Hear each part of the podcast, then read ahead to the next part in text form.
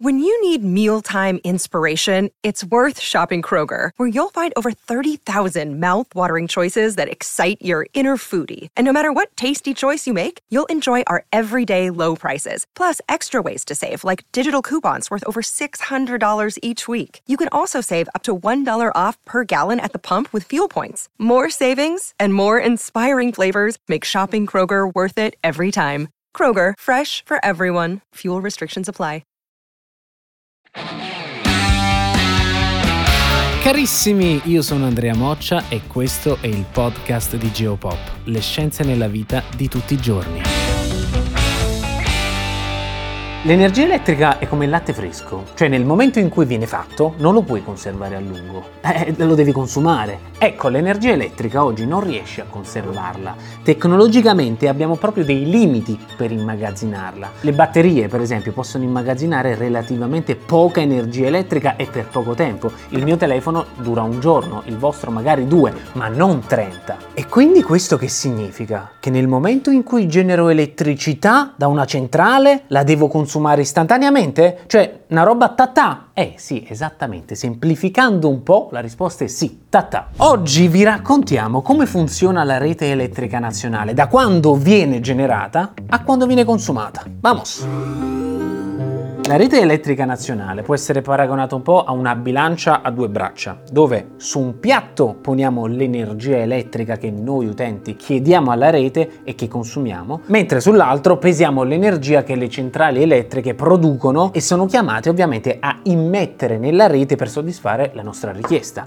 Questo gioco di equilibri deve essere praticamente perfetto ed ecco che entra in gioco il dispacciamento, quell'attività fondamentale che nessuno conosce, diciamo pochi conoscono, di gestione di questi flussi di energia. Bisogna pensare al dispacciamento come un direttore d'orchestra che, leggendo uno spartito speciale composto dalla curva della domanda di energia elettrica, dirige tutte le centrali di produzione, dicendo loro chi deve accendersi, chi deve spegnersi, chi deve produrre di più e chi di meno, ovviamente a seconda delle esigenze dell'intero sistema. Esempio, domani ti serve questo tot di energia elettrica? Benissimo, ragazzi, produciamo questo tot di energia elettrica. Semplificando al massimo il concetto è questo. Quindi dispacciare l'energia elettrica significa coordinare la produzione delle centrali con i consumi attraverso la rete di trasmissione, si chiama così, e quindi favorire anche la piena integrazione delle sempre più consistenti energie rinnovabili, garantendo allo stesso tempo la qualità massima del servizio ogni istante, tutti i giorni dell'anno. Se ci pensate è una cosa veramente complessa.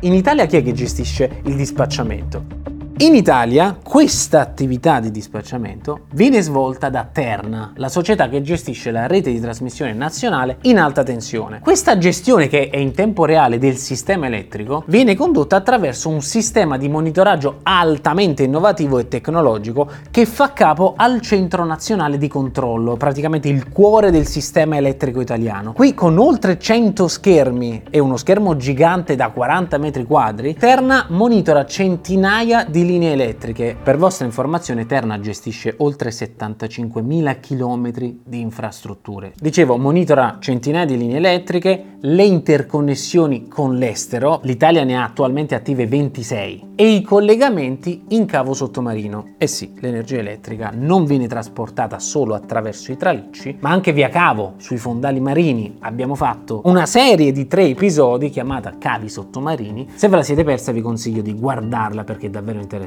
Detto ciò, vi propongo di percorrere praticamente la vita dell'energia elettrica attraverso le sue tre fasi principali, cioè la produzione, la trasmissione e la distribuzione.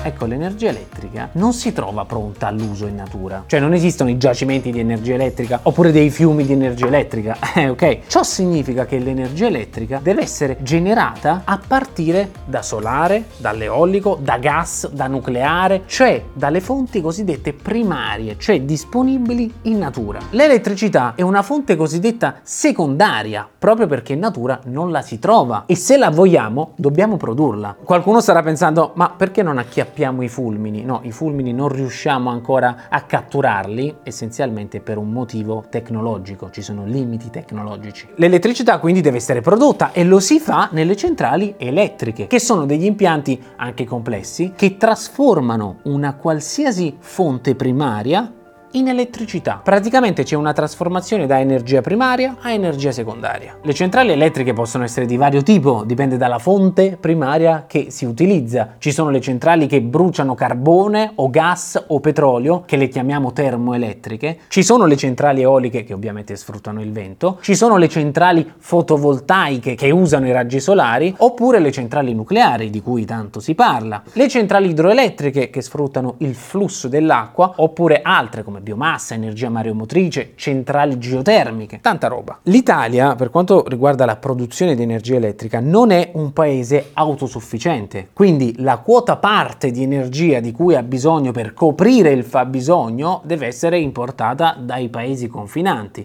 I due paesi da dove importiamo maggiormente l'energia elettrica sono Svizzera e Francia, ma abbiamo anche interconnessioni minori con Grecia, Montenegro, Austria e Slovenia, e anche con le isole di Malta e Corsica. A questo punto diamo qualche numero. Quante centrali ci sono in Italia e quanta potenza installata abbiamo? Fortunatamente vengono in aiuto i dati statistici raccolti da Terna. Prendiamo quelli del duemilaventuno. La potenza di generazione, per essere precisi potenza efficiente lorda, è risultata pari a centodiciannove virgola nove gigawatt ed è così suddivisa. sessantuno virgola nove gigawatt viene dal termoelettrico, più del cinquanta per cento viene dal fossile. cinquantotto gigawatt dalle rinnovabili, quindi siamo intorno al quarantasette per cento del totale installato nel nostro paese, di cui di questo quarantasette per cento, quindi facciamo uno spaccato delle rinnovabili, ventidue virgola sei gigawatt viene dal fotovoltaico, undici virgola tre gigawatt dall'eolico, diciannove virgola due dall'idrico, da, quindi dall'idroelettrico, quattro virgola uno bioenergie, zero virgola otto dal geotermico. In termini di numero di impianti installati invece abbiamo tremilaseicentocinquantaquattro impianti non rinnovabili, quindi termoelettrici, e un milione e ventinovemilaquattrocentosettantanove impianti rinnovabili. Dal punto di vista economico-amministrativo, questo settore oggi è gestito completamente da soggetti privati che producono e vendono l'energia direttamente agli utenti finali o al mercato elettrico. Il modo quindi che hanno per fare margine di guadagno è quello di produrre l'elettricità ad un costo inferiore rispetto a quello di mercato o di vendita. Tutta l'energia che viene prodotta dalle centrali, che abbiamo visto, viene quindi raccolta dalle linee cosiddette di trasmissione per essere trasportata alle linee di distribuzione e agli utenti utilizzatori, chiamati in gergo tecnico carichi. La trasmissione è composta, pensate, da più di settantacinquemila chilometri di linee elettriche e circa novecento stazioni elettriche di trasformazione e smistamento. Diciamo che è qui che si pone il dispacciamento, cioè tra la produzione e tutto il resto. In Italia il cosiddetto Transmission System Operator, T S O, operatore del sistema di trasmissione, ovvero il proprietario e gestore dell'infrastruttura di trasmissione, è Terna, come vi dicevo prima. Questo settore qui, a differenza della generazione, non è più gestito in regime di libero mercato. In questo caso il gestore è unico, è un unico soggetto su tutto il territorio nazionale e agisce in regime di monopolio. E la gestione di una struttura così delicata e così strategica deve essere in capo necessariamente ad un'unica figura di riferimento. Poi, essendo solo ad operare in questo settore, Terna, affinché operi correttamente nei confronti di tutti i consumatori, i costi di gestione della rete li paghiamo in bolletta, è soggetta a un costante monitoraggio da parte dell'Autorità per l'Energia, Reti e Ambiente, forse l'avete sentita, ARERA, cioè un ente pubblico amministrativo indipendente.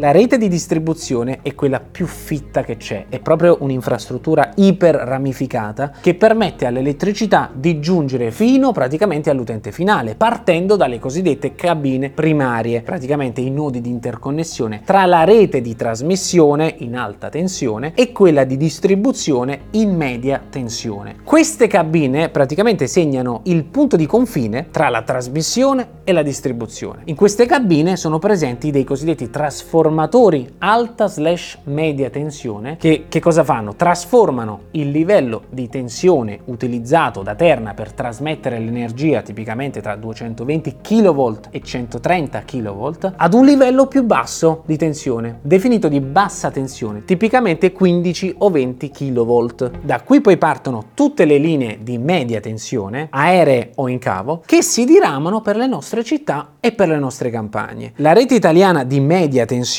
si sviluppa per ben trecentocinquantamila chilometri. Ti rendi conto? trecentocinquantamila chilometri, cioè se la circonferenza della Terra è quarantamila chilometri, praticamente circa nove volte il giro della Terra.